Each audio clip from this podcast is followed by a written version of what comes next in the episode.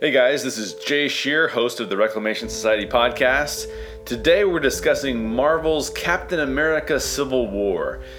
As always, we're going to take a deep dive into what the storytellers are telling us is true and the major and minor themes weaved throughout the episode. We focus primarily on spirituality, human nature, and relationships, with some other topics tossed in. As always, this podcast will contain spoilers. If you haven't seen Captain America: Civil War yet, you might want to do so prior to listening in, unless you're just not worried about spoilers at all. Also, we do talk a little bit about the comic book series, Captain America: Civil War, or I should say Civil War. So just be aware of that as well. That might be a little bit of a spoiler for you. Before I get started, I do want to mention that we'd love for you to support the Reclamation Society. We are a nonprofit, and all donations are tax deductible. Donations contribute to the production of our stories, these podcasts, and our blog posts. So visit www.reclamationsociety.org/give to become a supporter. I know now is the time for year-end giving, so you can still count it towards your taxes. So please do so and give to us if you can. We do have some exciting news now to report. The Reclamation Society podcast has its first sponsor. Urban Vinyl, a premium headphone startup, has officially become a sponsor for the Reclamation Society podcast. And here's why that's awesome. If you purchase headphones from Urban Vinyl and use the link in the description of this podcast, three things happen. One, you get a set of premium wood headphones. And that alone is amazing, because these headphones are completely legit. They're made for audiophiles, so if you're an audiophile or if you just need new headphones and you like to have really good sound quality and look cool, these headphones are fantastic. Two, you get a 15% discount for buying them using our link. That means you win in this case. Also, we win because three, Urban Vinyl will make a donation to the Reclamation Society every time you buy a pair of headphones. That's completely ridiculous, but we're very excited to have Urban Vinyl as a sponsor, so special thanks to them. For more info, click the link in the description. They are also regular listeners, so special shout out to them. So go buy some Urban Vinyl headphones, or buy some for a friend. Christmas is coming up, and listen to the Reclamation Society podcast in style. Okay, joining me on the podcast today is award-winning author Bobby Nash. Bobby writes comics, novels, screenplays, some of which we'll briefly introduce to you in a moment. And we're very excited to have Mr. Nash on the show today. And as always, we love to hear from you too. So if there's something you'd like to contribute, shoot me an email at reclamationsociety@gmail.com, and I'll read it on a future podcast. If you're listening and you think, wow, they got it wrong, or there's just something else that we missed, please let us know. reclamationsociety@gmail.com. We also just opened up an IMZY account. So I'll talk about IMZY a little bit more at the end of the podcast, but you can also join our discussions on IMZY, which is a new social media very similar to Reddit. And we'd love to invite you to join our group there. Just search for the Reclamation Society. And finally, will you do me a personal favor? Will you submit a review of this podcast to iTunes? It won't take you very long, and we really appreciate you doing so. It allows other people to find it and be more interested in it, so we would love for you to review our podcast, and thank you in advance for doing that for us. Okay, that's a long intro, but now let's dive into Captain America: Civil War. Bobby, thank you for joining me today. I'm really glad. This is, I think, the first time we've actually had the opportunity to talk, right? We've been friends for a long time on social media, but I don't think we've ever talked before. Yeah, this is the first time we've talked in person, so yeah. It's really cool to put a voice to the face. Absolutely, yeah, it's fantastic. So let's tell the folks a little bit more about yourself. What are some of the things? Who is Bobby Nash, and what do you do? Well, as you mentioned earlier, I'm a writer. I write novels, comic books. I've dabbled in screenplays, short stories, whatever. You know, pretty much if publishers are hiring me to write it, I'm there. You know, it's kind of goes along with the business side of things, you know. And so that's what I do. I write a lot. That's awesome. And so for someone who isn't familiar with your work, but you'd like to introduce them to the Bobby Nash kind of catalog of works, what would you recommend to a comic book fan? Oh, well, Probably two that come to mind right off the top of my head were last year we did an adaptation of Edgar Rice Burroughs' novel At the Earth's Core for Dark Horse. The artist on the book was Jamie Chase, and it's absolutely gorgeous book. And those are still out and available and easy to find. So that one's certainly one. Any of the Domino Lady comics I've written in the last few years for Moonstone, those are probably a good pick as well. Awesome. And what about the novel fans that are out there? What would you recommend to the folks that like novels? Probably Evil Ways. Evil Ways was my first published novel. And I've written several novels since then, but that was my first, and it's probably the novel that's most pure me. And by that I mean I wrote that when I didn't understand how the business worked. I didn't know, really anything about publishing. All I knew was I wanted to write a book, and so I wrote this novel not knowing that you're not supposed to do that, or publishers don't like it when you do this. And so it's probably the most, it's just pure my creativity being thrown against the wall. That's awesome. And that's kind of a dream, right? To be able to do whatever you want with your stories. Yes. Because, there was no one saying, nope, can't do that. Nope, why'd you do this? And until it got to the editing stage, once it got to the publisher and, but it was very interesting. It was an interesting experience for me. It was a nice experiment because I had attempted writing a novel once before, but this was the first time I wrote one, finished one, sold one, and I learned a lot doing it. And I think that that's the one that kind of has pushed a lot of that going forward. And it's got a lot of positive feedback over the 10 years. It's 11 years now. It's been out. Evil Ways is a nice mystery thriller. Mm. So I don't actually, there's a killer and a lot of dead bodies and, a lot of action and mystery and intrigue, but I don't tell you who the killer is. You kind of have to figure it out along with everybody else, and all the clues are there. And, I wanted to make sure I played straight with the audience. Yeah, that's perfect. That's awesome. I hate when you get to the end of a mystery and the person solving the mystery, the one clue that solves it for them is one we never saw. Right. Exactly. I hate that. So highly recommend that to everybody listening. Go check out Bobby's works. Now, one of the works that you've been involved with that I would actually like to read, and I haven't got a chance to yet, which is my bad, but is the Lance Star stuff that you've been involved in, because I've been a big fan of The Rocketeer, and it seems really in alignment with that. So I'm looking forward to picking that up one of these days. Maybe for Christmas this year I'll have to do that. Hey, and you're in luck. All of the Lance Star stories that I've written were just collected in one volume. Oh, excellent. That's awesome. What's the name of it?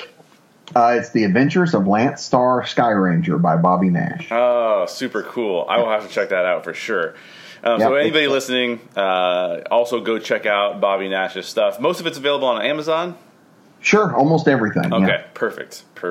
And what's your website, just so people have your website too? It's an easy one. It's just bobbynash.com. There's links all over it to finding things. So. Perfect. That's awesome. The easier the better, right? I try to keep things as simple as possible. Way to go. All right, so let's dive into our first topic here. So we're talking about Captain America: Civil War, as I mentioned before. This film spends a lot of time exploring the concept of self-control and accountability, which is sort of ironic because self-control is sort of a Hulk thing, and he's not even in the film. But this film dives into that. And obviously self-control and accountability are pretty relevant topics today. So, for example, when you see the Black Lives Matter movement versus the police brutality, and there's been a lot of a call for responsibility and accountability and more self-control. So the movie comes out at a time when this is kind of a topic within our culture, which is very interesting, and I think good timing for us to be dealing with these kinds of things. So whatever your stance on that particular issue is, this film presents us with an interesting dilemma, which is the relationship between self-control and accountability. And the film kind of sets up this dynamic where Captain America wants autonomy. He wants to maintain self-control. He sees himself as a disciplined person and sees government or even United Nations oversight as an inhibitor to the Avengers. And on the other hand, Tony Stark is looking for accountability and wants accountability, whether because of guilt or whatever other reasons he feels like the Avengers should have more accountability. So the first question for you, Bobby, is whose side are you on here? Are you Team Cap or Team Stark, and why? I am Team Cap. I you know, not only because he's one of my favorite characters, but Tony, especially in the MCU, is what he's doing here is very much a do as I say, don't do as I've done. Because if you think about it, all this happens because of, you know, is a result, a response to Ultron's attack on Sokovia. Right. Who created Ultron? Right. So there's a lot of you're right. You mentioned the word guilt, and I think that's what a lot of it is. A lot of people have died in the Marvel Cinematic Universe, and a lot of that has been, some direct and some tangentially, a result of Tony Stark's actions. And Tony, the character of Tony, since Iron Man 1, that character has grown probably the most in the MCU, I think. Yes, and very much so. So the Tony in Iron Man 1 or Iron Man 2 would probably not have been for wanting this accountability. Remember, this is the guy that stood up in front of Congress and says, "You can't have my stuff. I've privatized world peace. Don't touch my armor." That's right. That's exactly right. Right. So there's been a big shift in Tony from that moment to what happens in Civil War. And it's a big character growth moment that happens over multiple films. But he's probably changed the most of any character in the MCU. I don't think he's right because, you know, as Cap says in the movie, you know, Steve says that he sees how government works now. Mm-hmm. He sees that things are happening in a way that he's not always comfortable with. But I think it's not that he's afraid that the government's going to ask the Avengers to go in and solve a problem.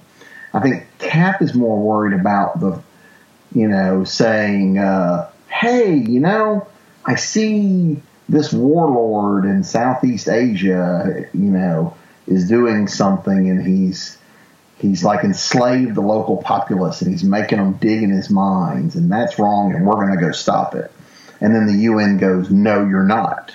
Right. I think that's where his problem comes in. He doesn't want to be told that, hey, there's a problem out there, but you can't do anything about it. And so to me, that's a big struggle on Cap's side. So yeah, so I feel more Team Cap on this in a cinematic world, in a fictional world. Right. In the real world, and this was an example that was used, that was posed when the original Civil War comic came out several years back, that if you're at a comic convention. Mm-hmm. And all of a sudden, 10 guys in full body armor, masks, full suits, helmets, you can't see their faces. They walk in with full automatic weapons, and they take up position around the convention center. And they say, "We are here to protect you." Do you really feel protected? Right. Their point was, to the Tony Stark side of the argument was, if Captain America and the Avengers show up. Now, in the comics, their identities at that time were not well known. You know, the movies have taken it to where, oh, everybody knows Steve Rogers is Captain America, you know, but everybody knows Tony Stark is Iron Man. But what if 10 guys showed up in Spider-Man costumes? You don't know who he is, but they're all brandishing weapons, and they're there, and they're, we're here to protect you. Do you really trust those people? Right. So in the real world, it's a little more iffy. Right. We tend to side with the heroes in the movies because we get to see what the public doesn't. We get to see their lives and the backstory. We get to know the characters. to the public at large, most of the events of these movies are not known. All they know is the robots attacked Sokovia. Right. And killed a bunch of people. All they know is aliens attacked New York. They don't know that the government tried to nuke New York. You know. Right. They don't necessarily know that Tony Stark created Ultron. They just know Ultron was a bad guy that did bad things. So in the real world, yes, I would probably be a little more for they need some kind of control. But I don't want my movies and comics to be all about them arguing over, no, we got to go over here and stop this bad guy. You know? Yeah, yes. Exactly. Yeah. So I actually, your response is super insightful, and I really like it. I actually. For the most part, I'm right on board with you because I feel like I also lean towards Cap's view. I'm also sort of team Cap on this one. And, I mean, you brought it up, like, we know more about them than you might otherwise know because we see all the backstories and things that are going on in their lives. And I do think that one thing that is really helpful in real life is that, in fact, even in our government, the way that our government works, we have all of these checks and balances so that no one entity becomes too powerful. And, you know, freedom and liberty are great concepts, but I would also contend that since we're human beings and are incapable, from my worldview, of being perfect, that inevitably means we're going to do something wrong, even if it's just a mistake.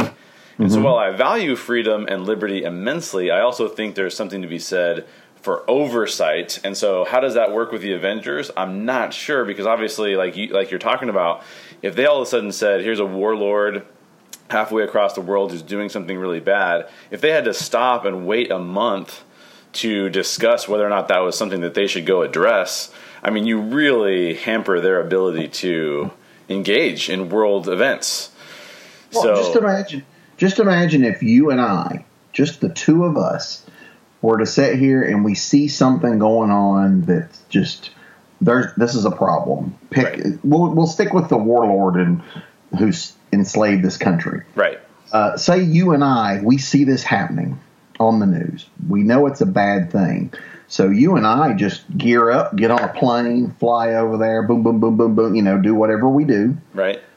To try to rescue those people.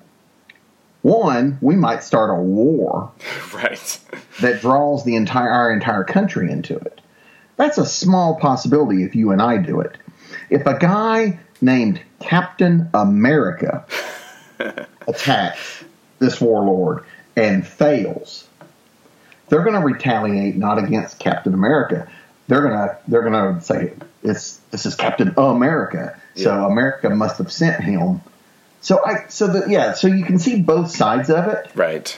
But it's one of those things that it's you know, in fiction though, I don't want to see them arguing for months. I think to go beat the crap out of the bad guy. Yeah, that would be pretty boring, I think. Yeah, the artist would have a tough time with that one. Just people sitting around a table. Right.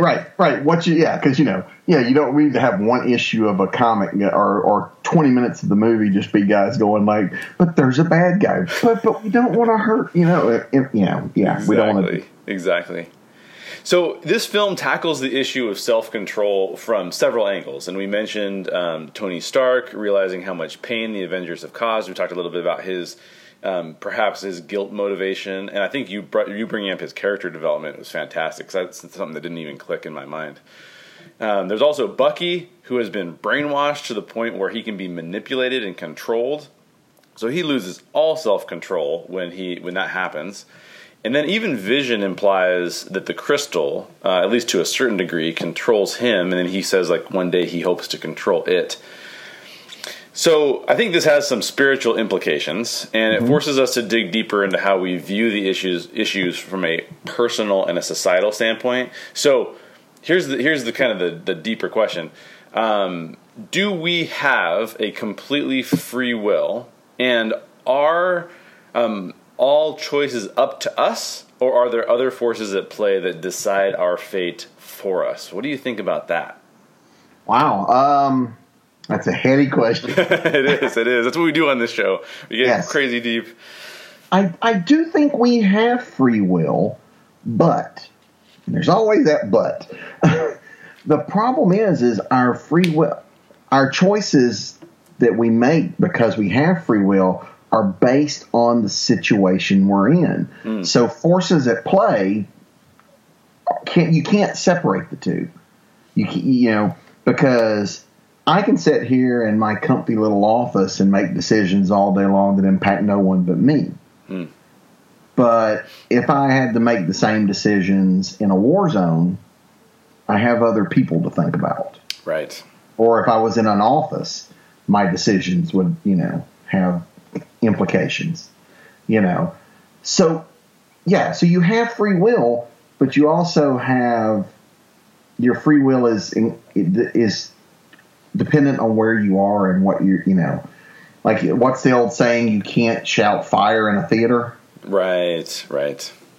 Because there are free will is great, but there are consequences to whatever you do.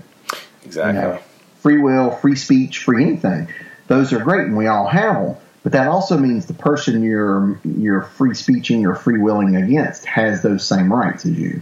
Yep. Or someone has the right to go, no, you're wrong. And, you know, all you got to do is look at Facebook, and you'll see that all day long. That's right. So, yeah, but you're right. I think that's a wonderful way of looking at this movie. And there's other characters in there that have these control issues too. Right. I mean, Scarlet Witch is all about control. She has to be in control to do what she does. And when her control wavers, people died. That's right. So then it's the choice of, do we keep her locked up? Or the choice on her is, do I stay here? Right. So when Clint comes to get her, to quote-unquote rescue her from the Vision, you know, there's a moment where Wanda's not sure if she should leave or not. Right. So we all have these choices. Certainly the Black Widow is faced with a lot of choices in this movie. And here's where the spoilers come in, where she switches sides. Right. You know, there's a lot of that going on. The Black Panther is on one course the entire movie, and that's revenge. Until he gets to the end and sees, you know, when he learns the truth, he has a choice to make. Do I kill Zemo or do I not kill Zemo? Right. So there's a lot of these questions that get asked underneath all of this excitement of superheroes fighting each other. Yeah, yeah. And I think I love your analysis of it. I think also that there's some. It's one of these things that we know inherently that we do have free will, right? Like I can stop this podcast if I want to. We can keep talking on this podcast if we want to. Like we know that we have a certain amount of free will, but it's also, like you're saying, it's fairly limited. And I think the movie does a pretty outstanding job of showing in some of the ways that free will is limited. And obviously, there's some things you just can't choose, right? Like. You know, were you born in Georgia? I was, yes. Okay, so you were born in Georgia. I was born in California, right? We didn't have any choice in that matter. That was something we did not get to decide. In some places, obviously America, our free will is more apparent because of the laws that govern our nation. But in some places, you're born in certain places. It's incredibly difficult to leave those places. You can't choose what happens to you if someone else decides to do something of their own free will, and that's something, a consequence that you're sort of having to deal with. You obviously can't choose your genetics. You can't choose your talents.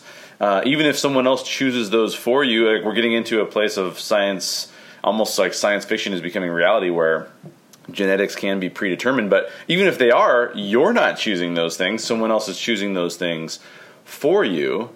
So there's definitely this implication that I think that the movie deals with really well in terms of, you mentioned it, it's situational, but it's also it's so situational that there's some things that were just completely out of our control that we can't make choices about, that are just sort of something that we have to deal with in life. So really balanced account there of how I think we all struggle with, how do I make the right choices? I do have free will, but it's sometimes very difficult to make the right choices. As you brought up earlier with the Team Cap versus Team Stark kind of question, they both have really good points for why you'd want to choose either side. So I think, yeah, the movie does a fantastic job of that. How does the comic do in that regard? The comic story is similar only in the fact that it's really Cap and Iron Man over this Registration Act. The Registration Act in the comic, there's a group of characters called the New Warriors who were teenage superheroes. They are battling a character called Nitro, who, as the name suggests, is a human bomb. And as you might imagine, the battle does not go well. Nitro explodes in this small town where they're fighting him within the vicinity of a school, and a lot of kids are killed. That's what kicks it off, this whole, there should be some registration.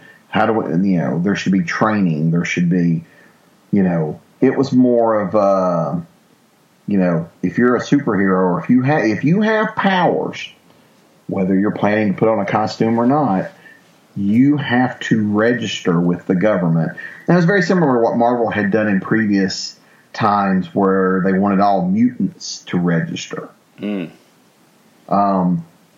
then, though, with the mutant registration, it was played off as like, this is a bad thing. When they got to Civil War, it seemed like they were angling it to be like, this is a good thing. So it's weird, the time. Because all stories are very much a product of their time. Right. And so the government puts out this mandate that you have to register. So the first thing they do is they go to these public superheroes, the Avengers, the Fantastic Four, except those guys, the guys that are out there, the guys that have done work for the government, the guys who, Iron Man, who doesn't have a secret identity, the Fantastic Four who don't have secret identities. Although some of them refused to register. And then it became an interesting thing of who registers, who doesn't. And if you don't, the ones that didn't register kind of had to become rebels. They had to go on the run because if you don't register, you're going to be arrested. Interesting. So in the course of all this, and Cap and Tony were in the Avengers at the time, as was Spider-Man. And this is why having Spider-Man, the Civil War movie, was so important to people. One of the big things where they're showing that the registration should happen, Spider-Man unmasks in front of everyone and registers publicly. They later undid all that, but so his identity could be secret again. And that's a whole other podcast. So that was the big turning point, was suddenly Spider-Man, who was the everyman hero, his agreeing to the registration helped a lot, in terms of getting some of the younger heroes on board.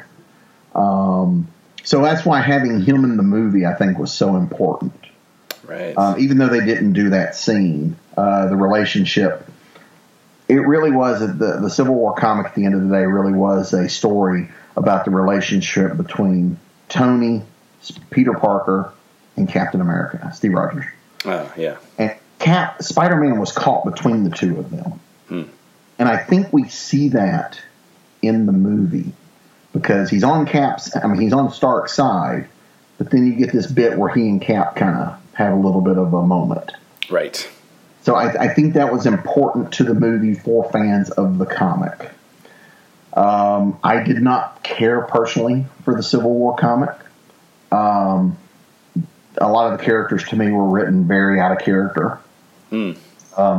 Especially Tony Stark, Reed Richards, and those guys were just they were not handled well, in my personal opinion, as a reader. Sure. I did not care for it. I've not read the new Civil War they're doing now, but I did enjoy the movie. And I think the biggest part of that is that the movie didn't feel as forced to me, that all this registration didn't feel as forced as it did in the comic. And also, I thought Tony was better portrayed in the movie than in the comic. Got it. Tony comes around, because near the end there, Tony starts to realize maybe I've gone a little far. Right. Maybe there's maybe we can adjust this. Of course, by then it's really too late. Right. But he does come around to think, maybe I was wrong, which the Tony in the comics never does. And, interesting. Yeah. And so at the end there, so the really the big part of the battle comes in at the end. He's, you know, all this stuff with the registration is not what the final battle's about. It's about the, you know, Tony finds out that Bucky killed his mom. Right, exactly. And Steve's like, I'm not going to let you kill him. I mean, that's what the movie boils down to. Right. And, you know, it's that makes it more heartbreaking than these guys fighting over a law that they have no control over. Right. I think from in terms of the movie, that made the story more satisfying for me as a viewer. Yeah. Yeah, I think so. And I haven't read the comic personally, so I can't give feedback on the comic, but I did really like the movie, especially the second watch through as I was taking notes for this podcast. Actually, that sort of improved the movie for me. Which character represented here do you most closely align with in terms of their worldview pertaining to self-control? Wow. I thought hard about this. And it was hard to pin down a definitive character that's that close to me. Right. I guess probably the closest would be Cap. Okay. Because like Captain America, like Steve Rogers, I believe in the American dream. Yeah.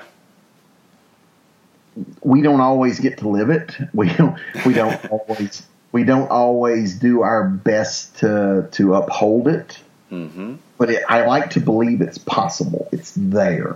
Right. And that's what Steve believes in. That's why it was a big shock that Captain America was the one siding against the government. Because everybody, you know, especially when the comic came out, there were so many people that just assumed that because Captain America is Captain America, he's going to side with the government. He's always been that guy. Right. He's for the government. You know, he's a war hero. He's, you know, he's the poster boy for who you would think, you know, would be on the government side. And I love the speech. In the movie, it's the speech that Sharon reads at Peggy Carter's funeral that Peggy had said this, and it ends with the "No, you move." Oh, yeah. In the Civil War comic, that's actually something Cap tells Spider-Man. Interesting. Okay. Which is what gets Spider-Man to switch sides. Ah, cool. So I like that, you know, I would like to think that, you know, if I, you know, that I would have the guts to stand up against something, you know, tyranny or whatever, something going on. I'd like to think that I have the guts to stand up against it and go, I'm not moving. Right. I don't know if I would because I've never been in that situation, you know, to this degree. Right. But I mean, if you look at it as smaller ones, I mean, in smaller doses. As a, you know, when I was in, you know, if you were a kid in school and you're being bullied, it's a good lesson there. Then I'm not moving, you know. It's one of those things I would like to think that would be me. You know, whether it would, I don't know. I'm not looking to test that theory anytime soon, right? So, but yeah, I would like to think that I share that belief in the American dream that we can all achieve it, you know. Yep. Whether you were born here or whether you move here or whatever, I like to think that the American dream is open to anyone who wants it. Right, right. I don't think you should force it on other countries that don't want it. Right. If you want the American dream, I really believe it's there and it's available, and it's a lot of work. Yeah, but it's there, and we can all, yeah. So probably Cap, yeah. Yeah, and so that's fantastic, and actually I agree with you 100%. And then I'm going to say a bunch of stuff that sounds like I don't. So I think I agree with you 100% on the macro level, and I think we've seen this even in history, right? As soon as there are you sort of have these. Like you mentioned, especially in the comic, the registration. And we've seen this in the past where all of a sudden when countries start requiring registration, and that's a point in time where a lot of persecution can start to take place, especially if it's like if the registration, if you're tracking like what people's demographics are, what their ethnicity is, like all of those kinds of things. That's a pretty tough pill to swallow for me. So I agree with you 100% on the macro level for a country that is a democratic republic that is trying to move forward and be an example to other nations. I could not agree with you more. I do think for me, though, I probably, despite the fact that I'm Team Cap on the macro environment, on like how a government should operate, I actually side with Tony in terms of worldview, because I think that Tony understands accountability. Like we talked about, I don't know if we mentioned it earlier yet or not, but he has a backstory that involves alcoholism. So this is a dude who's a genius. He's brilliant. He's amazing. And yet he's also struggling with alcoholism. And I think that on the micro level, when it comes to just me as a human being, and I'll just speak for myself, I feel like I'm somebody who actually needs to have accountability because I don't want to fall into habits that could hurt me or hurt other people. And I do think that there's research out there that shows, too, that like our brains can become too easily wired to things that really can hurt ourselves or other people around us. And so for me, I think on a macro level, I'm Team Cap. On a micro level, in terms of when it comes to not necessarily government control, but of getting involved in our communities and making sure that we have people around us who are helping us become better human beings. I think that's where I side kind of more with Tony. And I go, I think we probably need people who hold us accountable to things that we believe in and things that we want to pursue, even despite the fact that I value freedom. So I don't think the government should get involved, but I think we should take our own personal responsibility and have other people hold us accountable. So a little bit of a nuanced view there. What do you think? I like that too. I mean, if you think about it, yes, these superheroes are not going out building houses for the homeless. Right. They're not going out planting gardens or planting crops. They are going out and fighting crime. Right. So there is the weapon, issue comes into play again, or yes, they are adversely they're going into dangerous situations. Right. So I get the Tony side of things that, who said it's okay for these guys to run into this danger? Right. I don't know they're trained enough to do it. Right. What if Iron Man flying into a burning building to rescue people causes a bigger problem than just letting the firemen do it who have been trained? Right. Because, to the public at large, yes, we've seen Tony Stark go, "I am Iron Man," but we also go, "Well, Tony Stark's a rich businessman. How do we know that's really him in there?" Right? No, he's not hiring, people off the street or stuntmen or whatever to put that armor on. You don't know. We don't know. Right? We live in a world where people question everything. Yeah, exactly. And so, there's a lot of that. I mean, we know it's Tony. We see what Tony's going through, and we know Tony has the best of intentions. Right. But to the people on the street or, to the people in that building, say that building collapses and causes harm, to the people who lived in that building or to the firemen, it's like, I wonder if that guy crashing through the wall caused that to happen. Exactly. So, I agree with you. There should be some accountability. If in the court, because, and there have been certain comic stories that have really touched on that where, a hero does something and someone gets hurt or dies or something bad happens as a result of their actions. I agree. There should be accountability. But how, I guess, is the big question. In the Marvel Universe, how do we make that accountability happen? Exactly. Actually, that's another question we're going to have in just a minute. So this leads us into maybe more of a personal question. And sometimes I feel bad about asking my guests all these personal questions, but I also feel like it helps us all deal with the issues that the films are bringing up. So have there been times where you felt like Bucky or Vision, times where you felt like that you weren't really in control or at least lacked some sort of self-control? There are situations that happen in life where you have to relinquish control in terms because other things have to happen. Right. And certainly not to a Bucky or Vision extent. My life is not that exciting. But an example, say you have a sick parent or a sick child. You have to readjust your life to deal with that. Right, right. I do have some personal experience there. Nothing I want to go into details on, but right. There, it happens. Sometimes and it goes back to that free will. You have the choice to do that. Right. Another way you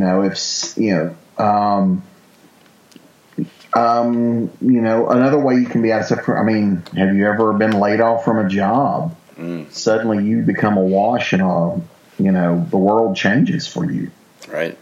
In a moment. And suddenly you're, whereas when you were happily employed, you were wondering what movie you were going to go see next weekend.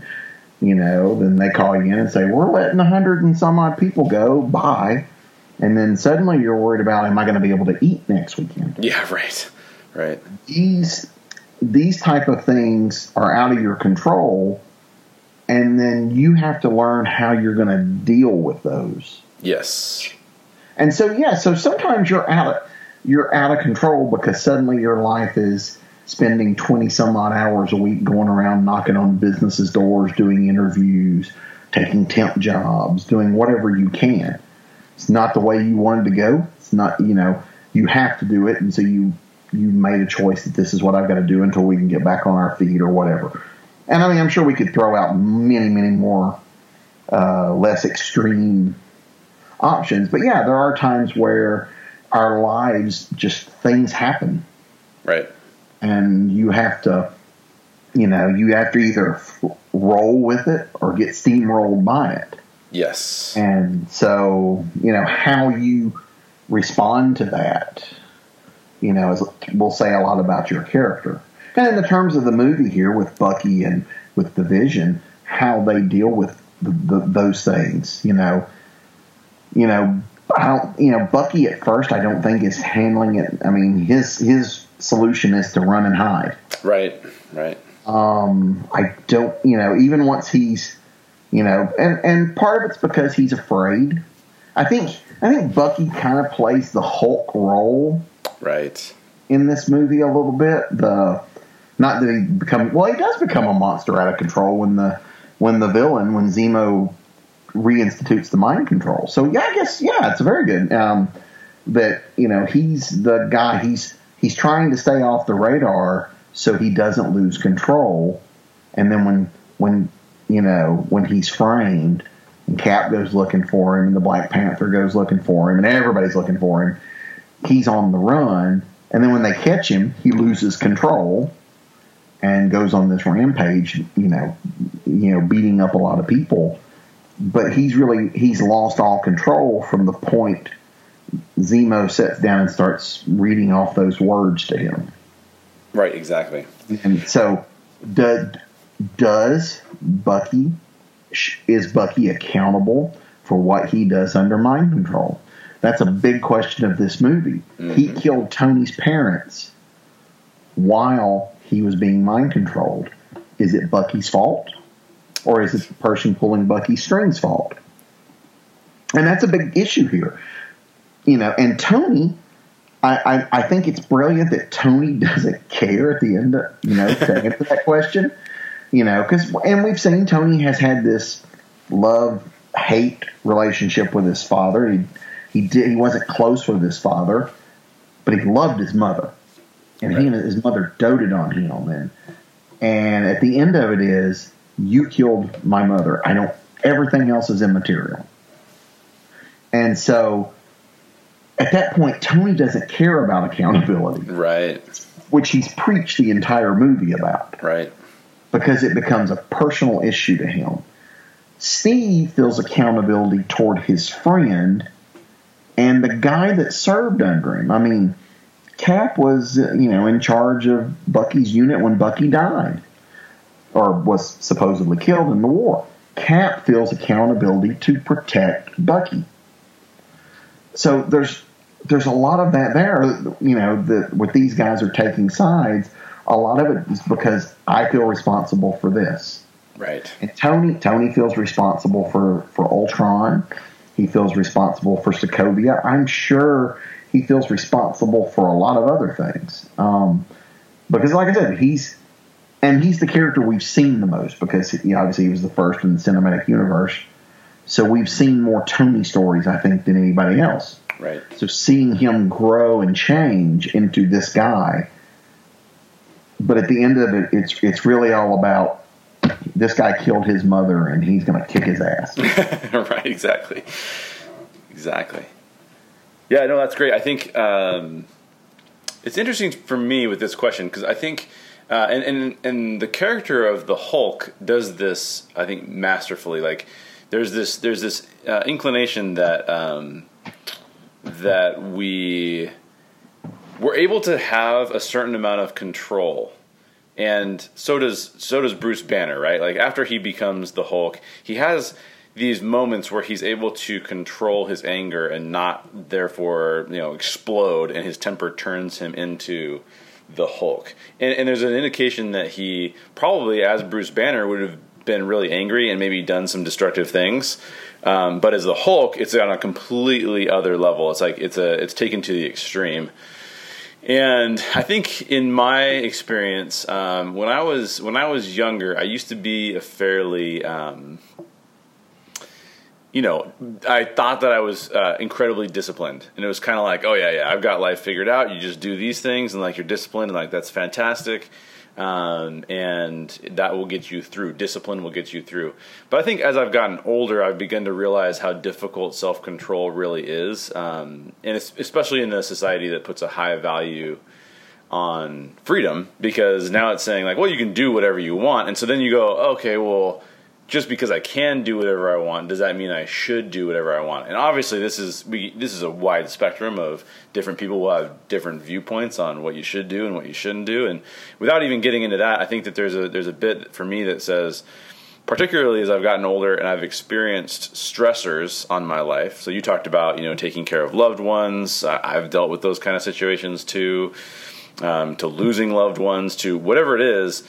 I do think that those stressors then put a lot of strain on our discipline, and then it makes self-control very difficult. Because just take a small thing like I should really go to bed right now so I can get enough sleep tonight, but instead I'm going to watch YouTube videos for the next 20 minutes, or whatever it is.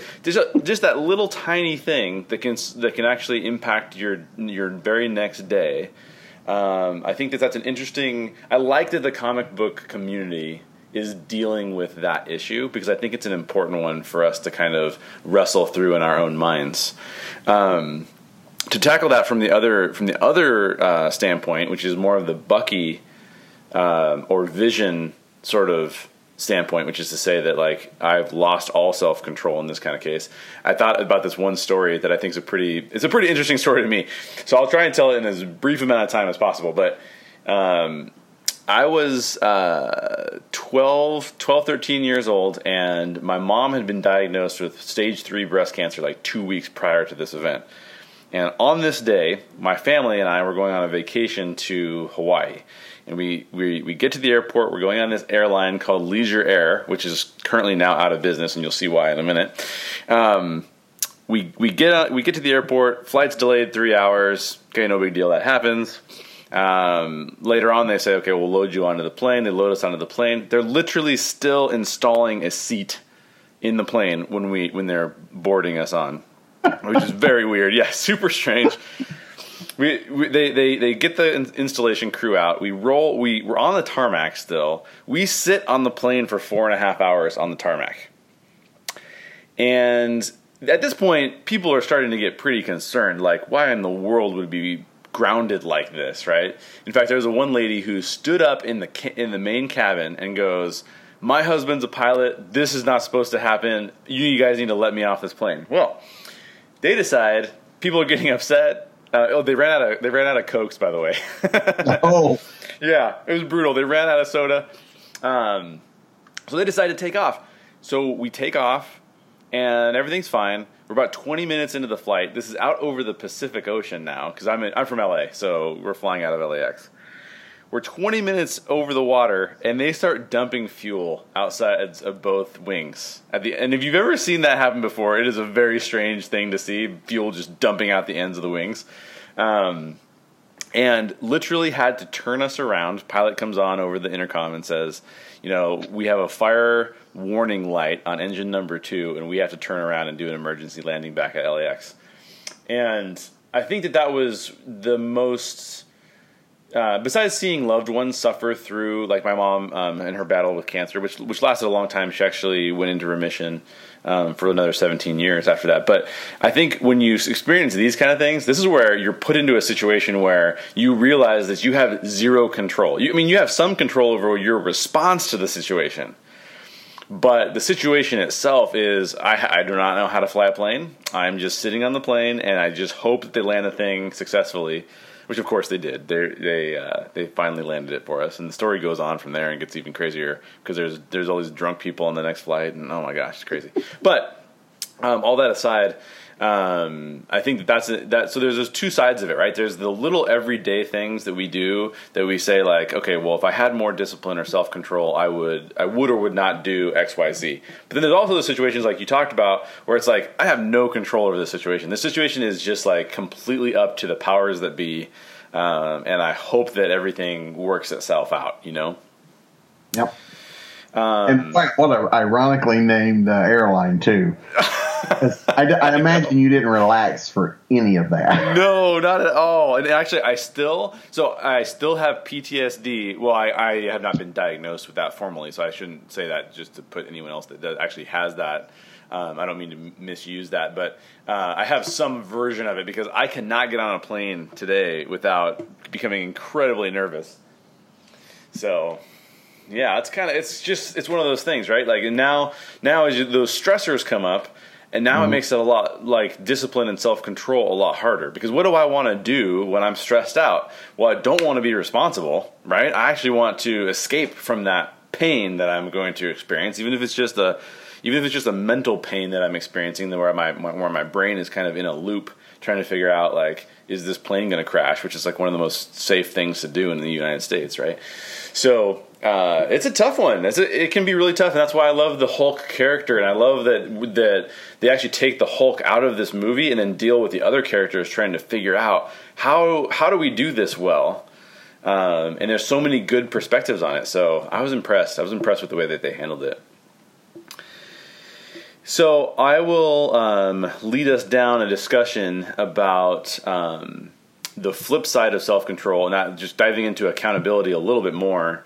And this is presented to us in the form of the Sokovia Accord, which essentially states that the Avengers will be accountable to the United Nations. So here's my question for you. In your mind, Bobby, who should the Avengers really be responsible to, if anyone, and why?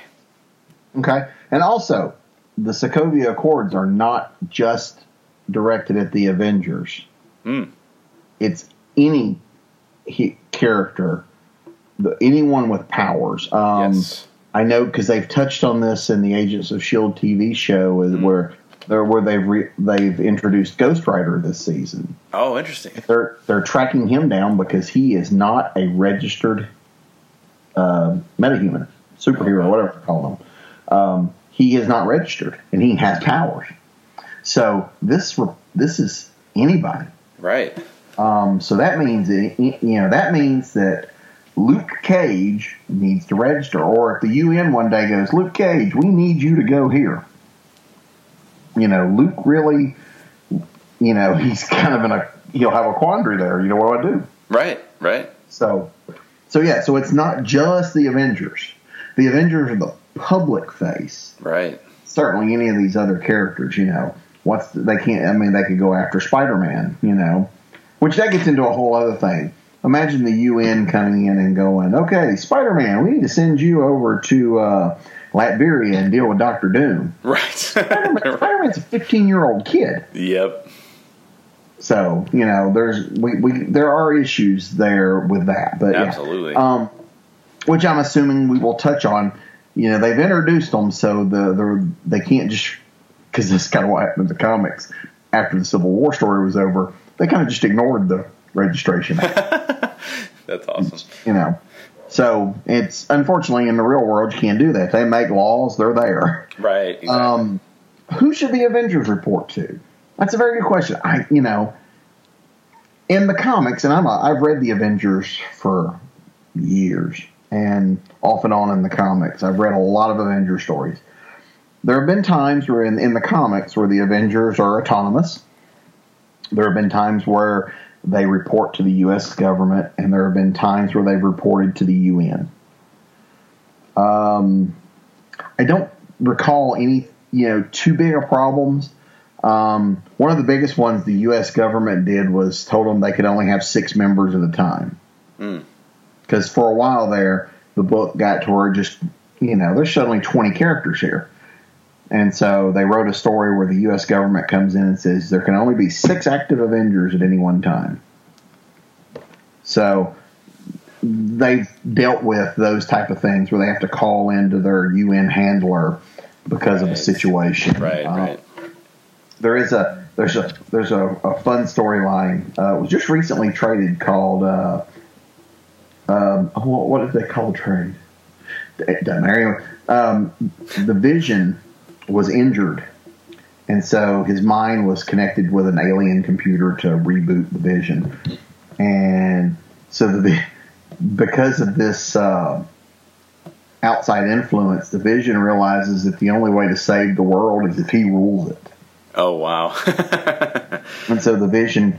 begins doing these subtle manipulations, moving out members and getting rid of people who could stop him, and it's a wonderful story that it ends with the Vision basically plucking it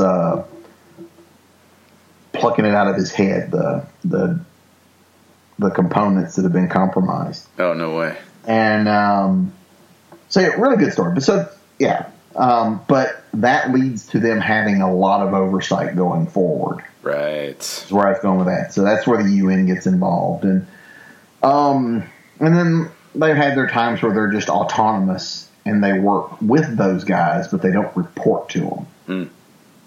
So I don't know. I don't know a good answer. I mean, there are times where... Because if you look at it, there are times where the UN or the U.S. government does things and we go, why did they do that? Right. Or, okay, we got this big problem going on over here and no one said a word, but there's this tiny little thing over here and that's all we're focused on. Right. Things like that. And then if they're autonomous, then you're at the whim of whoever's running the Avengers. And the Avengers in the comics has never had a permanent leader. They go through periods where there is a leader. They elect a leader from the group, and it's been capped probably more than anybody else. But so a lot of times you're at the whim of who's in charge. So Tony might respond to things one way, whereas Cap might respond to him another. Right, right. So I don't have a good answer for this. I would almost think that it needs to be a little of all. It would almost need to be something new. Maybe take a representative from the UN, a representative from the government, U.S. government, a representative who could speak for the Avengers, and maybe have a little tribunal or cabal or whatever you want to call them. Right, right. Oversight committee that could help. You'd almost need something new like that. I don't know if I would want to put my trust in just them dealing with just one. And but again, it all depends on what story the writers come up with. Right. The situation. Because again, the world, what was the committee? It was in Avengers and in Winter Soldier that Robert Redford was talking with, the world. Oh, something. Yeah. I don't remember the name. Whatever. Those people tried to nuke New York. Right. Those people wanted to put three helicarriers that could pick off several million people at one time into the... I mean, right. You know, and these are the people that they want the Avengers to report to. That's right. So, but again, to civilians at large, they don't know that information. Right. We as people watching from the outside on the movies, we know this. Right. But it's like, that's who they want the Avengers to report to. Is that really the smartest plan we can come up with? Right, exactly. So, I don't know. I don't know a right answer. Well, I totally agree with you because I was completely stumped on the same question myself. And so the only thing I could come up with was that I felt like the only way to, because when you're going to be accountable to someone or something, generally speaking, there are consequences that if you do the wrong things, that person can hold you to. And the Avengers are just too powerful for that, right? Like, who's going to hold them accountable? I mean, even S.H.I.E.L.D. is not powerful enough to hold them accountable. But so here's my theory, that if you were truly to be able to have them accountable to something or someone or some group, I feel like it would have to be completely outside the MCU, and basically we'd have to have the Justice League holding the Avengers accountable, and the Avengers holding the Justice League accountable. That's the only thing that I can think of where there's equal weighting to those factors. That makes sense. Yeah, they kind of be like one. They kind of keep an eye on the other. Yeah, and I think so. I will say this, and this is not even movie related in this regard, but the Justice League, I do feel like, for one, they've spent a lot of time exploring like what happens if the Justice League, like one of the characters is compromised. So I do think with the Justice League, the thing that you do see, which helps, is that you see particularly Batman coming up with lots of different scenarios about how he can effectively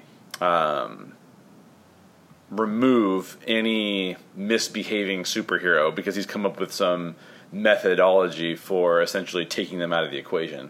And I think that works really well because he's not a superhero, right? He's just a dude.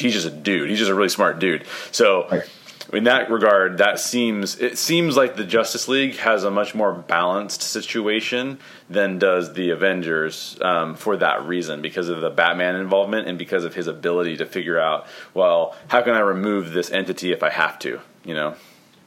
Right, Batman does seem to be more of a planner for things to go wrong, whereas the Avengers seem to go, we got it under control. Nothing will go wrong. What do you mean the Vision tried to take over the world? Right, exactly. They're so trusting. So this is going to move on and break the topic a little bit from self-control and accountability, which we've been diving really deep into. It's really been great, but let's move on to the Black Panther. So he has one of the best character arcs in the movie. I loved your point about Tony Stark's character development over the course of several movies. That's totally true. He has developed extraordinarily well, and Robert Downey Jr. has done an amazing job of playing him. But in this particular movie, Black Panther is probably the one that has the biggest change of heart, so to speak. I know that like even Iron Man has a change of heart in this one, but then he kind of reverts back, and he's kind of all over the place. But this journey that the Black Panther is on is one of forceful vengeance versus diplomacy. And this is an age-old question faced by many superheroes. Where is the intersection of justice, vengeance, and diplomacy? So I'll pose this question to you. Of all the superhero characters, not just those in this film, who do you side with in terms of his or her thoughts on justice, vengeance, and diplomacy? That's a very good question. And you're right. I agree. I totally agree that T'Challa has a lot of growth in this one movie, because we see him start with just being happy to just be the son of the ambassador to suddenly ruling a country, to going, I'm going to kill this guy, right, to maybe I've been going about this all wrong. So there's a lot there. For me, And this was a tough one because there's a lot of really cool characters. But I would say probably Spider-Man for me. Oh, okay. Spider-Man's reasoning for what he does is it's a little bit guilt, but it's also a little bit just things need to be done right. He's the guy that before he got his powers, and we've all done this in our head, you know, the bully comes up and picks on us at lunchtime, and we just kind of go, and we slink away. But in our head, we puffed up, stood up to them, beat the crap out of them, you know, kissed the girl, then went on our way. Peter Parker was like that. That was Peter Parker. He was the guy that, you know, he knew he was going to get beat up, so he tried to avoid it. Mm. He gets these powers, and first thing he does is it goes to his head. He doesn't think, I can do good with these powers. He thinks, I can make money with these powers. Because that was a big thing for him. He comes from a very poor family that struggles, where's our next meal coming from? And, you know, I grew up in a poor family. We weren't, you know, quite that poor. Anybody seen pictures of me? I've not missed many meals. But once he puts that mask on, Peter becomes that guy that he always imagined he could be. Mm. That's where the humor comes from. And sure, it starts out as a result of guilt over letting the guy go who kills his uncle. But as Peter goes, Peter has a great sense of what's right and wrong and just wants to help. Because the Spider-Man story, like Captain America or Iron Man, these guys show up and they put on their suits and they go out and they do something, and the citizens love them. Right.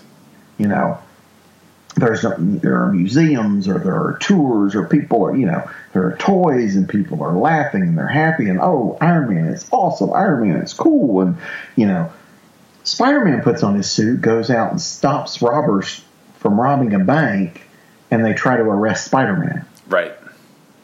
You know, the newspaper, every day, Spider-Man menace. They're putting up billboards all over the city. Spider-Man is a menace. Read all about it in the next. The New Yorkers, you know, for the most part, from looking at it that way, hate Spider-Man. Right. Now, you get down to street level and they love the guy. Because they also see it, a little bit of him sticking it to, you know, the establishment or the man or whatever, however you want to say it. Right. So he becomes a bit of a folk hero to people, to the average Joe.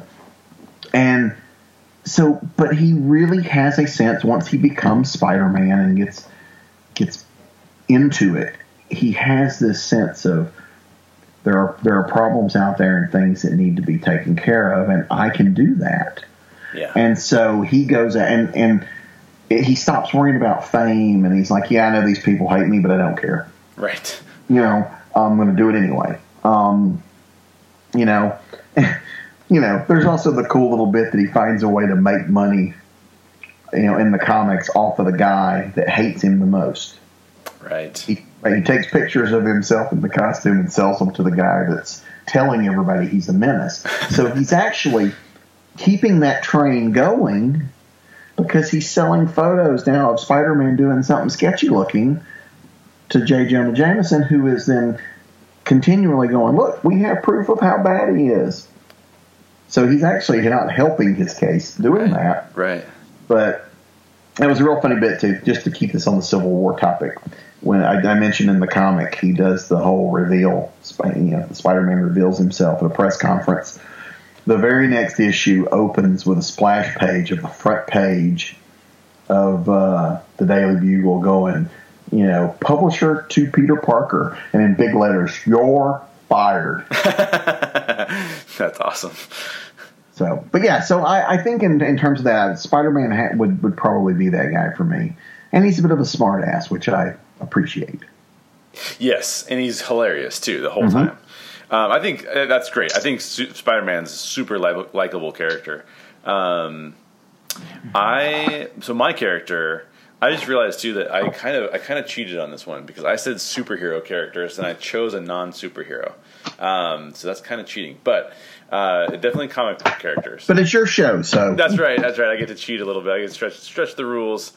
So I went outside the Marvel universe, and part of this is because I'm a bigger DC fan in most cases. I think obviously I've written articles about how Marvel's doing better movies right now, but I'm a bigger DC fan overall. And I would have to say that two of my favorite characters that I continually go back to as people that I sort of most closely associate to are Jim Gordon and Alfred. Very nice. Yeah, because I think so. They both understand that corruption occasionally must be dealt with force. So in other words, they understand that Batman is a necessity for Gotham. It's not like you can just roll in and hand out pamphlets and the city of Gotham's going to change. Like there needs to be a certain level of fear that's created for criminals and for those who are committing injustices and hurting other people. But at the same time, those are both Jim and Alfred are very compassionate individuals who both abide by the law, want to see justice done, but also believe that they need to support people who will rise up against evil. So I think Jim handles the concept of Batman being a vigilante in a really good way, because he basically is like, I'm going to support your efforts of fighting crime, but I actually care about you as an individual, and I care about the people who are actually out in Gotham as well. So I need to be able to give you feedback that gives you perspective. And he does that pretty artfully in a lot of situations. So I really like him for that reason. And obviously Jim is dealing, he's inside a corrupt entity because the police department in Gotham has tended to be pretty corrupt over the years.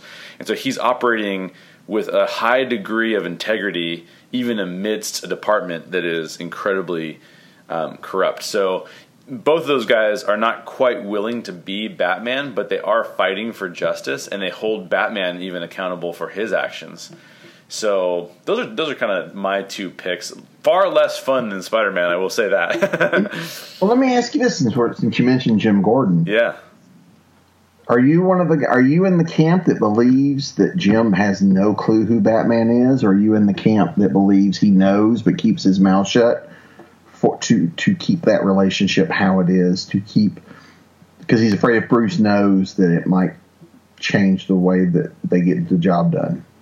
Oh, that's a good question. Okay, so I would have to say that I am in the camp that he knows, but he's keeping his mouth shut. And I would say that because, in my mind, Batman's critical flaw, if you will, is that he really is unable to develop a sense of intimacy with anybody else around him, right? He's very isolated. When he's Bruce, he's playing a role. When he's Batman, he needs to stay secretive. And so he doesn't let a lot of people in.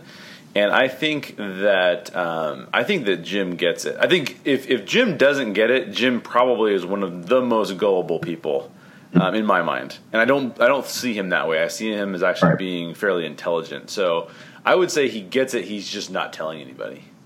I agree. I've been in that camp because Jim Gordon him not to know would make him stupid. Exactly. Yep. And I don't want this guy who has risen to this level, who seems so intelligent on all other levels, to be that dumb. Exactly. Especially because I think, they've done in the past, I think they've had some fairly dumb Jim Gordon characters. They've done that before.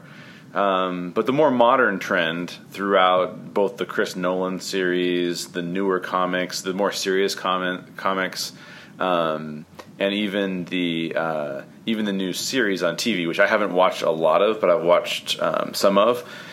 Jim is obviously a much more intelligent character these days, especially than he has been in the past. So I would think that he knows. He's got to know. Yeah, he's got to know. Yeah, I always felt the same thing about Perry White too. I figured Perry White, who is such a good reporter, how he can never figure it. I mean, but he's one of those guys that he knows that just keep it quiet. Yeah, that's exactly right.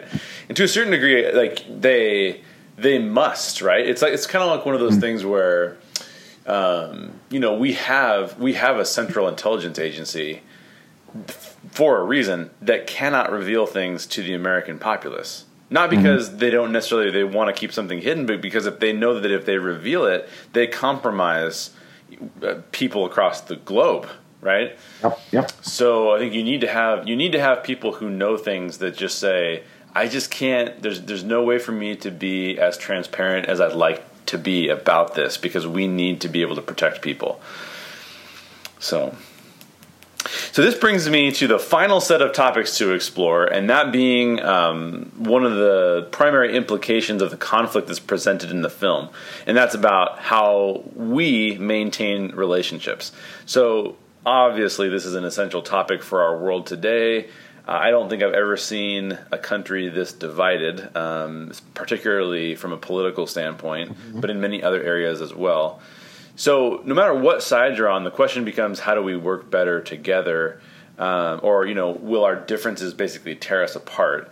And even as I'm talking about this, there is a petition in California that it should secede from the rest of the nation. And I'm sitting in California. So, I mean, this is like kind of crazy. So the movie presents different theories on this topic. I mean, Vision says that conflict breeds catastrophe, and then later tells Cap, I know you believe in what you're doing is right, but for the collective good, you must surrender now. Tony Stark is calling for more accountability and oversight. Captain America defends their right to choose when and where to intervene. Black Widow says staying together is important, and then Cap responds with, but what are we giving up to do it? So, what do you think, Bobby? How do we build relationships and still maintain our strongly held beliefs? And which character do you most resonate with, particularly as we look at our reality today in America? Ooh, I know you ask a lot of tough questions. I know. Let's dive in. You know, of all of those ways of looking at it you just said, the one that really sticks with me is where Black Widow says staying together is important. And then Cap says, what are we giving up to do it?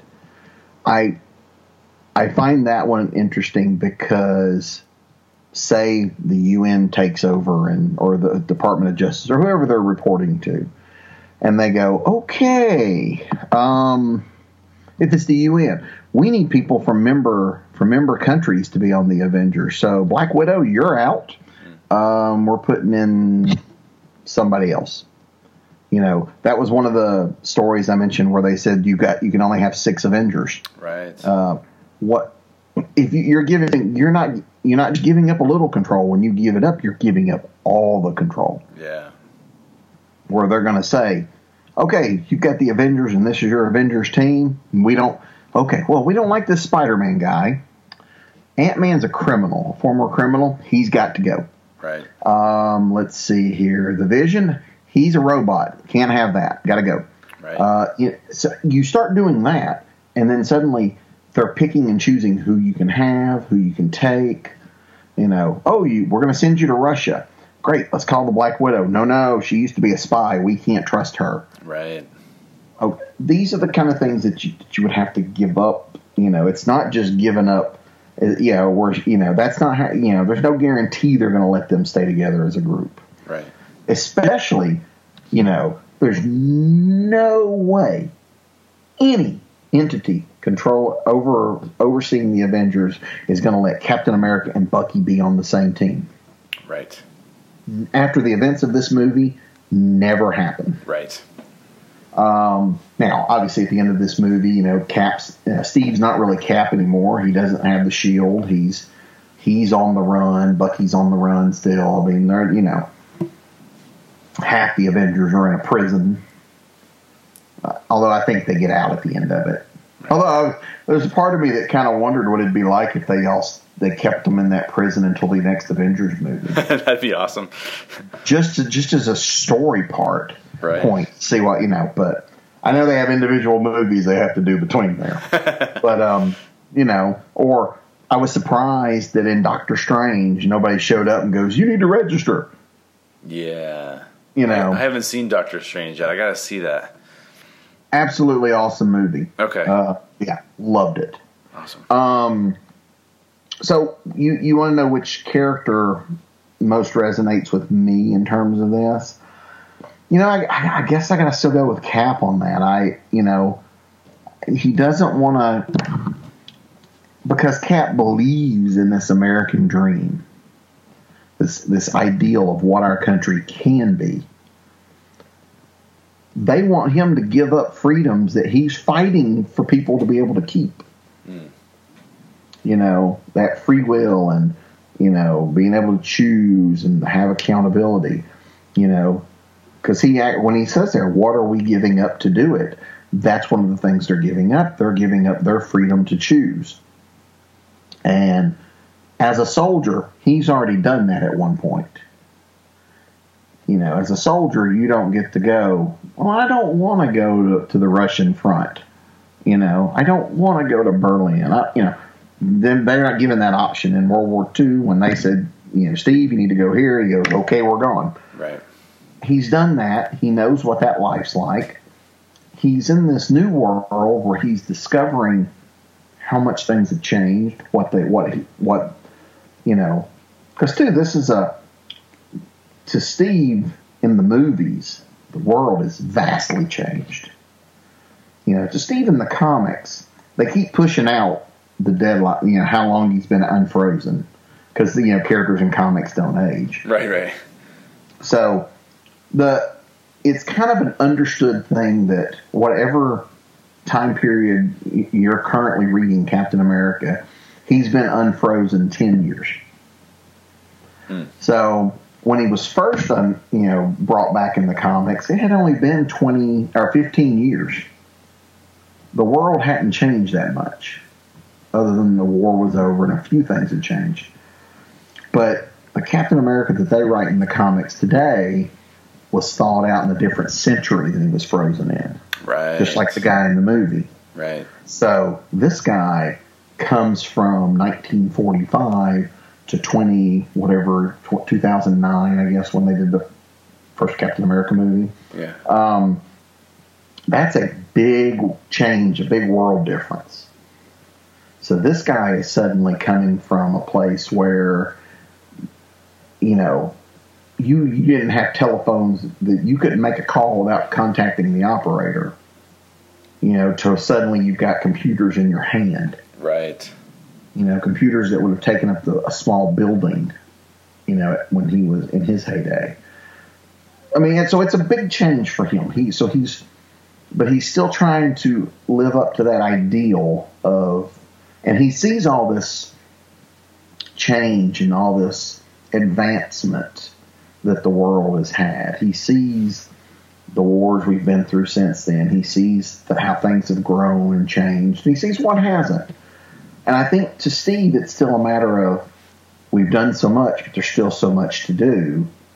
And that he feels that he's, you know, he's still there to help protect this country. Or not even just this country. I think he would say the world and the people. Because if you think about it, in the Avengers movies, especially in the Avengers movies, Captain America is one of the first things out of, you know, when they show up to problems is, we got to save these civilians, or we got to get the people out, or we got to say, you know, we got to keep them away from, you know, the civilians are over here by Union Square. We've got to keep them away from that. Right. So he's thinking about the people first, then solve the problem. Right. So.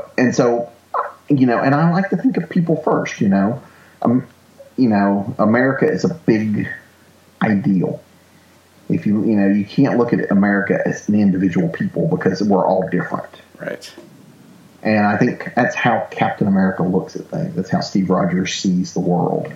And so, again, it's an ideal I'd like to think that I could hold. I don't think I'm there, but I'm certain. You know, but it's a belief for him, and he believes it. It's a strong belief with him, and he doesn't try to stop Tony from doing what Tony wants to do or believing what he believes, but he's like, Tony, I want you to understand it from my side.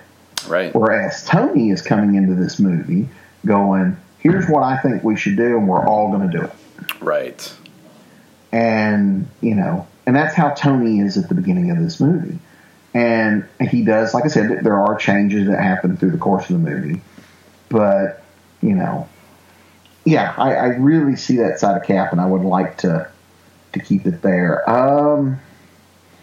But I think I lost track of the topic there. Sorry. No, you're still on. You're still right on. Relationships, though, yeah. You know, at the end of it, or before we get to the last act of the movie, even though Tony and Steve are on different ends of this, they have not lost that relationship that they have. Right. Now, this is one thing, too, that the comics did, because in the comics, Tony and Steve have had really a lengthy relationship in a lot of books. Tony and Steve have not had that relationship in the movies we've seen. Right.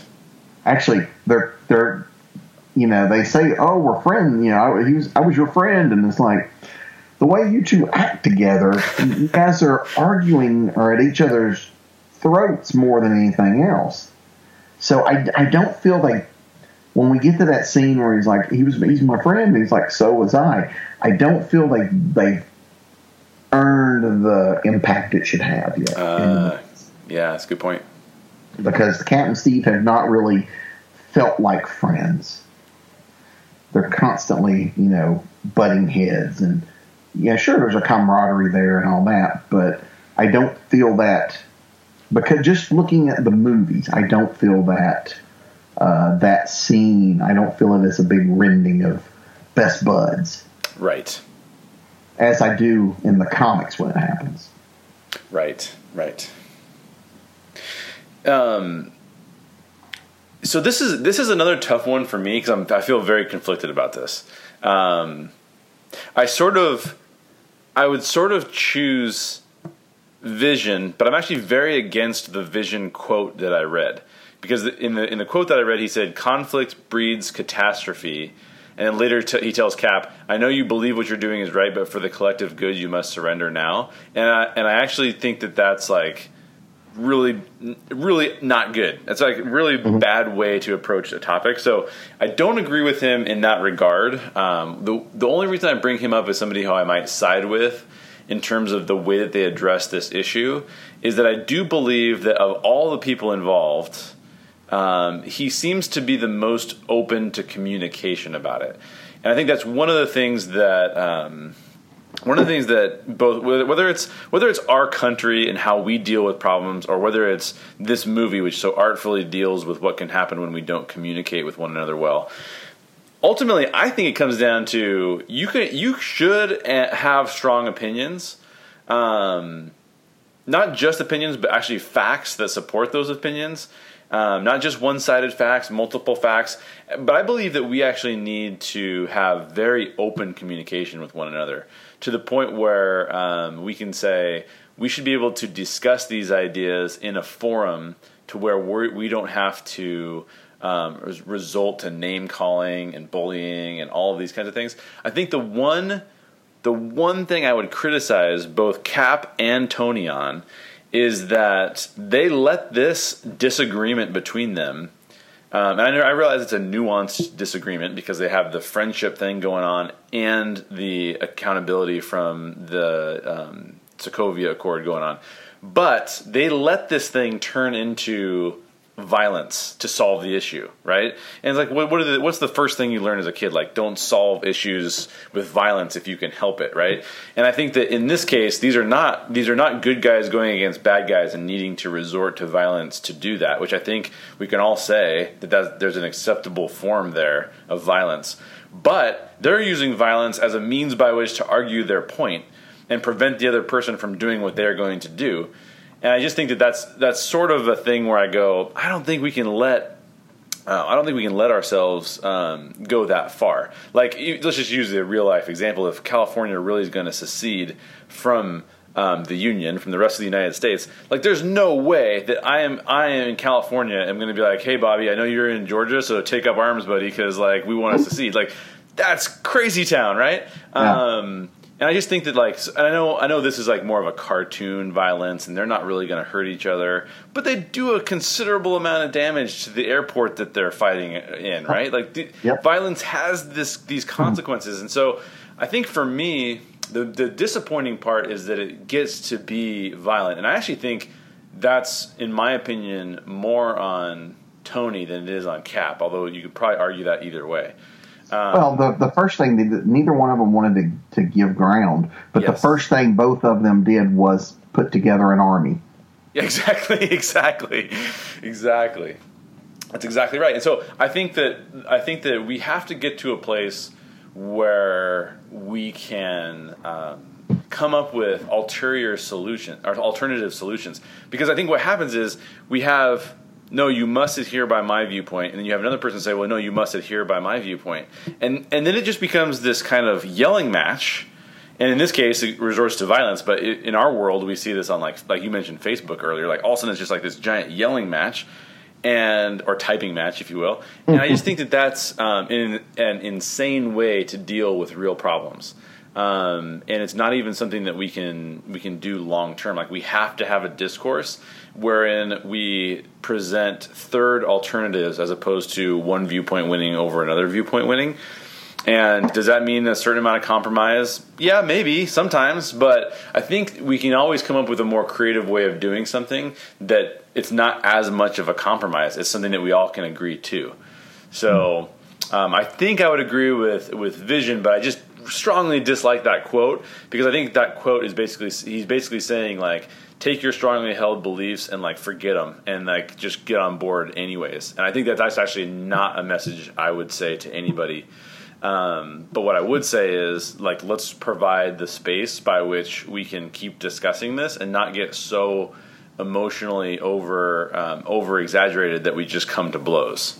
All right. And the Vision in the Marvel movie universe, you know, if you think about it, the Vision is pretty predisposed to be on Tony's side because he was Jarvis. Right. That's and, you exactly know, right. You know, yeah. So, I mean, when you're the computer who's probably the thing you say most often is yes, Mr. Stark. You know, so I think the Vision might be a little predisposed that way. But, yeah, exactly. So, yeah. So I don't know if I can agree with anybody, but we'll go ahead and move on to our last topic here, which is there's really a friendship triangle that's created here, obviously. So Bucky, Cap, and Tony, and that causes this deep rift in the Avengers, and hence the name the Civil War. Now I realize we've also got the Sokovia Accords causing the Civil War, but a lot of it's wrapped up in this friendship triangle as well. They're both kind of happening simultaneously. And I think that wraps up this entire discussion we've been having, because it shows how divided we've become. So hang with me here, because I've got several questions that we can tackle. Who's right here? Is Cap right to defend his longtime friend, or is he taking too many liberties? And what about Tony? Is Tony struggling with his own demons? Because we talked about him being an alcoholic, which means he sees a need for accountability because he knows he's unable to practice the self-control to the degree that he'd like in his own life. What do you think? What goes wrong, and how do you see this being resolved in the kind of the ideal way? I think both characters, Steve and Tony, I think both characters take it a little too far. There comes a point where neither wants to give an inch. They neither wants to be flexible. You know, Tony is like, no. He's a fugitive. I've got to bring him in. This has got to go this way. We have to do this. And Steve's like, he's my friend. You can't have him. At no point had the two of them just stopped for a moment, compared notes, because they each knew something different. They probably could have come up with a solution that did not end with a shield sticking out of Tony's chest. Right. And we start to see that. We start to see them coming together. Had that last act not happened, had Zemo not released the video footage that showed Bucky killing Tony's mom, I think we would have had a completely different end to that movie. Yeah, that's true. We would have had the Avengers coming together to stop the bad guy. Boom, boom, boom, done. adding that took it from this big thing about registration and accountability, this big story that we had for 3 acts, down to one that's just about a very personal story with these guys. And so, yeah, I think had Tony not learned that Bucky killed his mom, and moreover, had he not learned that Steve already knew that, because remember, in Captain America Winter Soldier, Steve and the Black Widow learned that Bucky killed Tony's parents. Mm. So both Tony and Natasha have known for a while and said nothing. Right. The reasons for not saying anything were simple. We don't want to hurt Tony. You know, they did it from a place of caring. They kept information from Tony because it would have hurt. That information would have hurt him. Now, of course, when Tony finds that information out and finds out that they knew, he doesn't see it that way. And it's a very human reaction. You know, if I found out someone was hiding something that important from me, I would have been pissed too. Right. So as much as it takes them into these guys fighting, and there's a joke about Tony being beat up by two 90-something-year-old men. The fact that they literally, despite the fact that there are these three grown men are fighting each other, it really devolves into a playground brawl. And that's what the final scene of this movie is. It's because it's all about kids. It's Tony about his mom, right. Steve about being bullied. You know, it goes back to those things that were big for them when they were children. And that final fight scene is just a schoolyard brawl. And because it even ends with, you can't keep that shield. My dad created that shield. You know, you can't, you know, and it right. devolves into that. Right, right. And, you know, and Steve's like, fine, keep your toy. And, you know, I mean, if you look at it from that perspective, and it's brilliant writing too, because those characters, because we think of them as these larger than life superheroes, but this whole last act is just two guys and the problems that these two guys are fighting over the same other guy. You know, there's this guy, you know, and one's his friend and one's his, you know, it's a beautiful moment. It's beautiful writing. And I think the actors certainly pull it off well. It's brutal to watch. Right. And, but at the end of the day, who's right? It's hard to say. Yeah. Cause you can clearly, and that's one of the beauties of the movie over the comic, is in the movie, I don't feel that either Tony or Steve is the bad guy. Right. In the comic series, Civil War, Tony was the bad guy. Oh, interesting. Tony, it's written in a while. I mean, most people said, you know, for a short time there, Tony was the biggest villain in the Marvel Universe. Because after Civil War, Tony takes over S.H.I.E.L.D. He's running S.H.I.E.L.D. He's running the Defense Department. I mean, he's the guy. And he is like the biggest villain in the Marvel Universe, because every bad thing that's happening, it's because Tony's making things happen. Right, right. You know, eventually all that, you know, gets changed as stories change and time changes, but whatever. But yeah, in the comic, there's no denying that Cap's the good guy, Tony's the bad guy. And then in the movie, I'm torn, because if I look at it from either of their point of view, they both have valid points. Yes. And I, you know, that's such a smarter way to end it. And I'm curious to see what the fallout from all this will be when we get the next Avengers movie. Yeah. And or I mean, I'm assuming small bits of it'll play out in the Black Panther movie.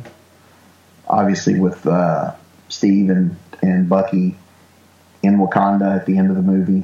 Right. Steve can't quite. I mean, he's famous because unlike the comics, in the comics now, I think everybody knows that Steve's Cap, but because his identity is not a secret and he's famous, he can't just return to the U.S. and walk around without being noticed. Right. Right. You know, so in the Marvel universe, yeah, everybody knows who Captain America is. So he's at the end of this, what did he lose? Well, he lost a friend in Tony. He lost the Avengers. He lost Bucky because Bucky goes back into the deep freeze. Mm. He lost being Captain America, and he loses America. Right. So at the end of it, Steve has given up a lot. And a lot of this was by choice. I mean, he made that choice to give up all this stuff to save his friend. Right. And so he's going to have to live with those decisions. Tony's got a whole list of decisions, you know. He knows that Bucky's still out there. Is Tony still wanting to kill Bucky? Right. Is he going to be spending his time searching for him? Is he going to realize that maybe, killing him's not the right? I don't know. I mean, I don't know what they're going to do.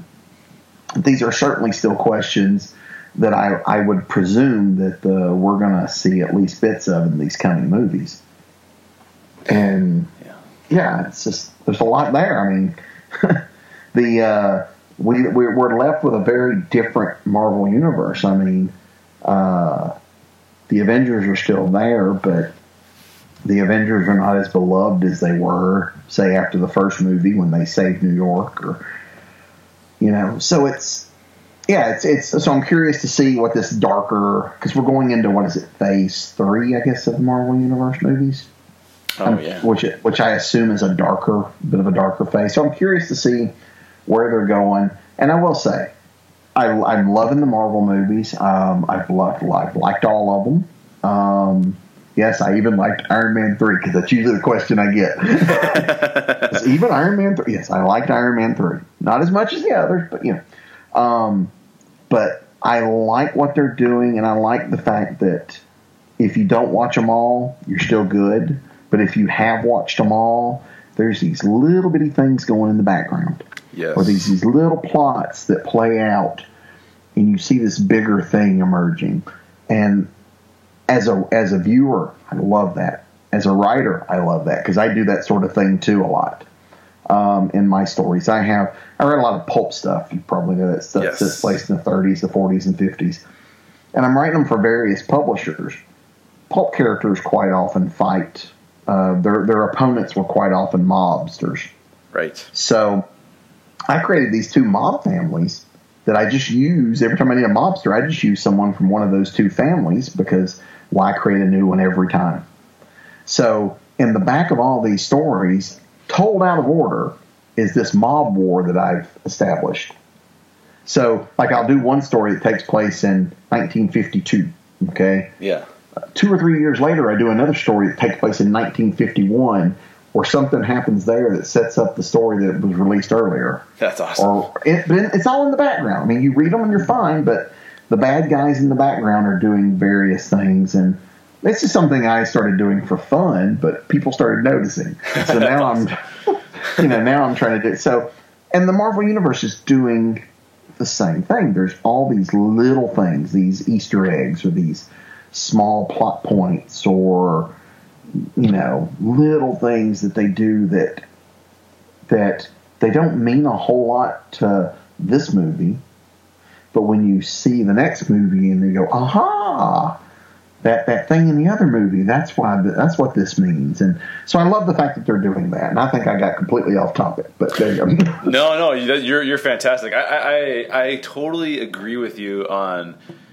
So I'll just start on my response being a total agreement that the writing here and the storytelling is at a super high level. And this is why, I mean, you take a look at Rotten Tomatoes, which I know a lot of people have issues with Rotten Tomatoes because they feel like they're bought and sold by Disney. But I think even from the audience ratings, like they're consistently hitting like high 80s, low 90s. And I think that that's accurate. I think that these movies have been extremely well done. And I think, just like you talked about when you say it's really hard to choose sides, I think that's evidence of really good storytelling. Because if it's hard to choose sides, what you've done as a storyteller is you've basically created a complex film where you say, I can totally see this side's rationale behind what they believe, and I completely see this side's rationale for what they believe. And I think that's why I've had a really hard time, as we've talked about, choosing characters.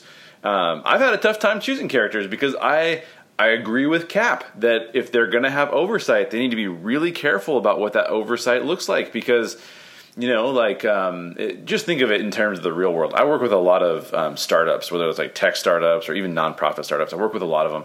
And if you were to come in and put like, here, now you're a 5,000 person company, you completely slow down and kill everything that those people were going to be able to do in terms of building and releasing product. And so I think of that in this case as well, like regulation and oversight will immediately slow you down. You have to be careful about how you implement it because you could actually end up hurting the society or the community you're trying to support.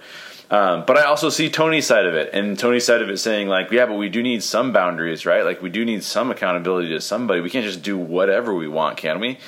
So I see those points, and I think that that's just evidence of excellent storytelling. I will criticize them all again when it comes to the violence part. I totally agree with you. It kind of devolves into this schoolyard brawl, so to speak. And I think it's funny because I actually thought before that they showed the very ending of the movie when Cap drove the shield through Tony's chest piece, I thought he killed him. That was my first impression. For whatever reason, I thought like, oh, Tony's going to die, and obviously he doesn't. And I thought that was a pretty strong take, obviously. But I thought it was interesting, but I felt it was still like too much. I think Cap should have shown more support to Tony throughout the movie. I also think that Tony showed a complete lack of respect in understanding Cap's friendship with Bucky. I thought that Tony's lack of self-control in the end really bugged me because I felt that the dude is being mind controlled. Like this, here's a guy who it's sort of like if someone took a robot, which Tony should know well, obviously with Ultron and stuff, right? Like if someone took a robot and then decided that robot would kill your mom and dad, and it was pre-programmed to do that, even though it had been previously programmed to be their butler or something. Like you can't essentially blame the robot for its behavior. You blame the programmer.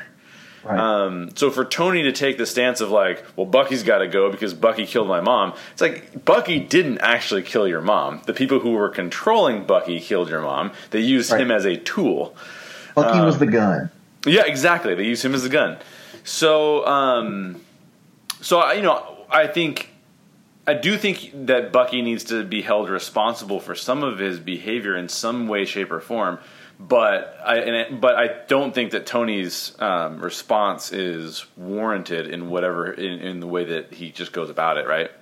So I think that because of all of those things and because of all of that complexity, the storytelling is, like you said, just really excellent. And I think it sets up for future things really well and in a really interesting way. So I could not agree more. That's a really fun way to take it all. That's where I would end it, and I'd say those are all my problems with it. Like, don't resort to violence. You can't resort to violence unless that violence is in direct opposition to evil, which we don't get as much of in this movie specifically, but we do see it in some of the other movies where I go, yeah, you've got to stand up to the people who are trying to completely destroy the earth, right? Like, you got to fight back against them. Mm-hmm. But let's not do that to our friends. Let's not beat up on our friends. And I think the movie does a good job of showcasing the problems with doing that. Obviously, like, the relationships are just completely demolished throughout this thing. So that's a good message, I think. I like what you said too about the knowing the complexity of the situation. They've established these characters so well that each comes in with their little bit of bias. Yes, you know, Cap, even though he and Tony have become partners in the Avengers, and there's still that bit of Captain America that feels like he did when he first meets Tony. That's like, oh, this is a show off. This is this guy didn't take anything seriously, and he still treats Tony that way. Right. Tony comes in with a bias. He's grown up his entire life being compared to Steve Rogers. Oh, because he has that line. He goes, "Oh, you knew my father? I've heard that like 9 million times." Right. You know, he's grown up.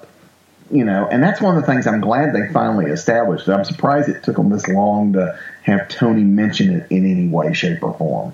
Because I think it, when the first Avenger movie, he says something like, "This is the guy my dad was always talking about." Now, it comes of all they said, but right. I could imagine, you know, how that would affect Tony growing up, going, "Oh, well, you know, Captain America this and Captain America that." You know, I could see that. I could see it automatically putting Tony on the opposite side of anything Steve said. Yeah, absolutely. Because he's like, "I'm tired of being this guy being right all the time. I'm being tired of told that this guy's perfect." Right. And of course, Steve, we've learned, Steve is not perfect. He's not this guy. You know, that's the Captain America that the newsreel showed. That's the Captain America that became the legend. Right. He's really just a guy. He's just a guy from Brooklyn, right? You know, who went off to war and came home, and the world had changed. You know, he's not much different in that respect than any other person that went off to war, fight in World War II, and came back home. He just came home 70 some odd years later, right? So, but yeah, the characters are so well written and so good, and the situation really works. And one thing I've got to say, too, and I know this was because a lot of people before the movie came out, and I was kind of one of them, too, was concerned because the Captain America movies, outside of the first one, the Winter Soldier and Civil War, they're Captain America movies, but they're so full of all these other characters. Yes. And my fear was that this was just going to be Avengers 2.5. Right. You know?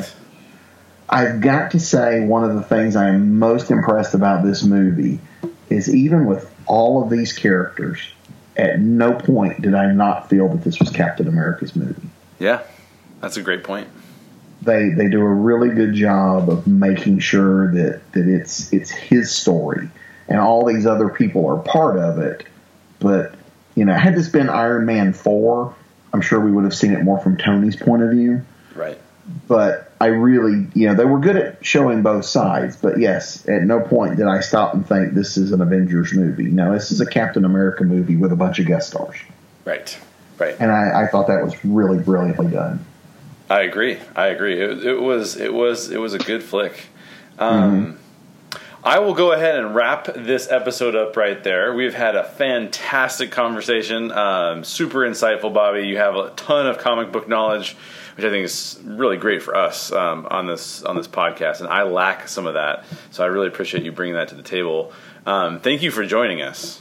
My pleasure. This was fun. I love these movies. The Captain America movies are some of my favorite. My favorite Marvel movie is still Winter Soldier. So it's been really cool, and I've had fun chatting about this. Absolutely, and it's finally in person. Well, sort of in person.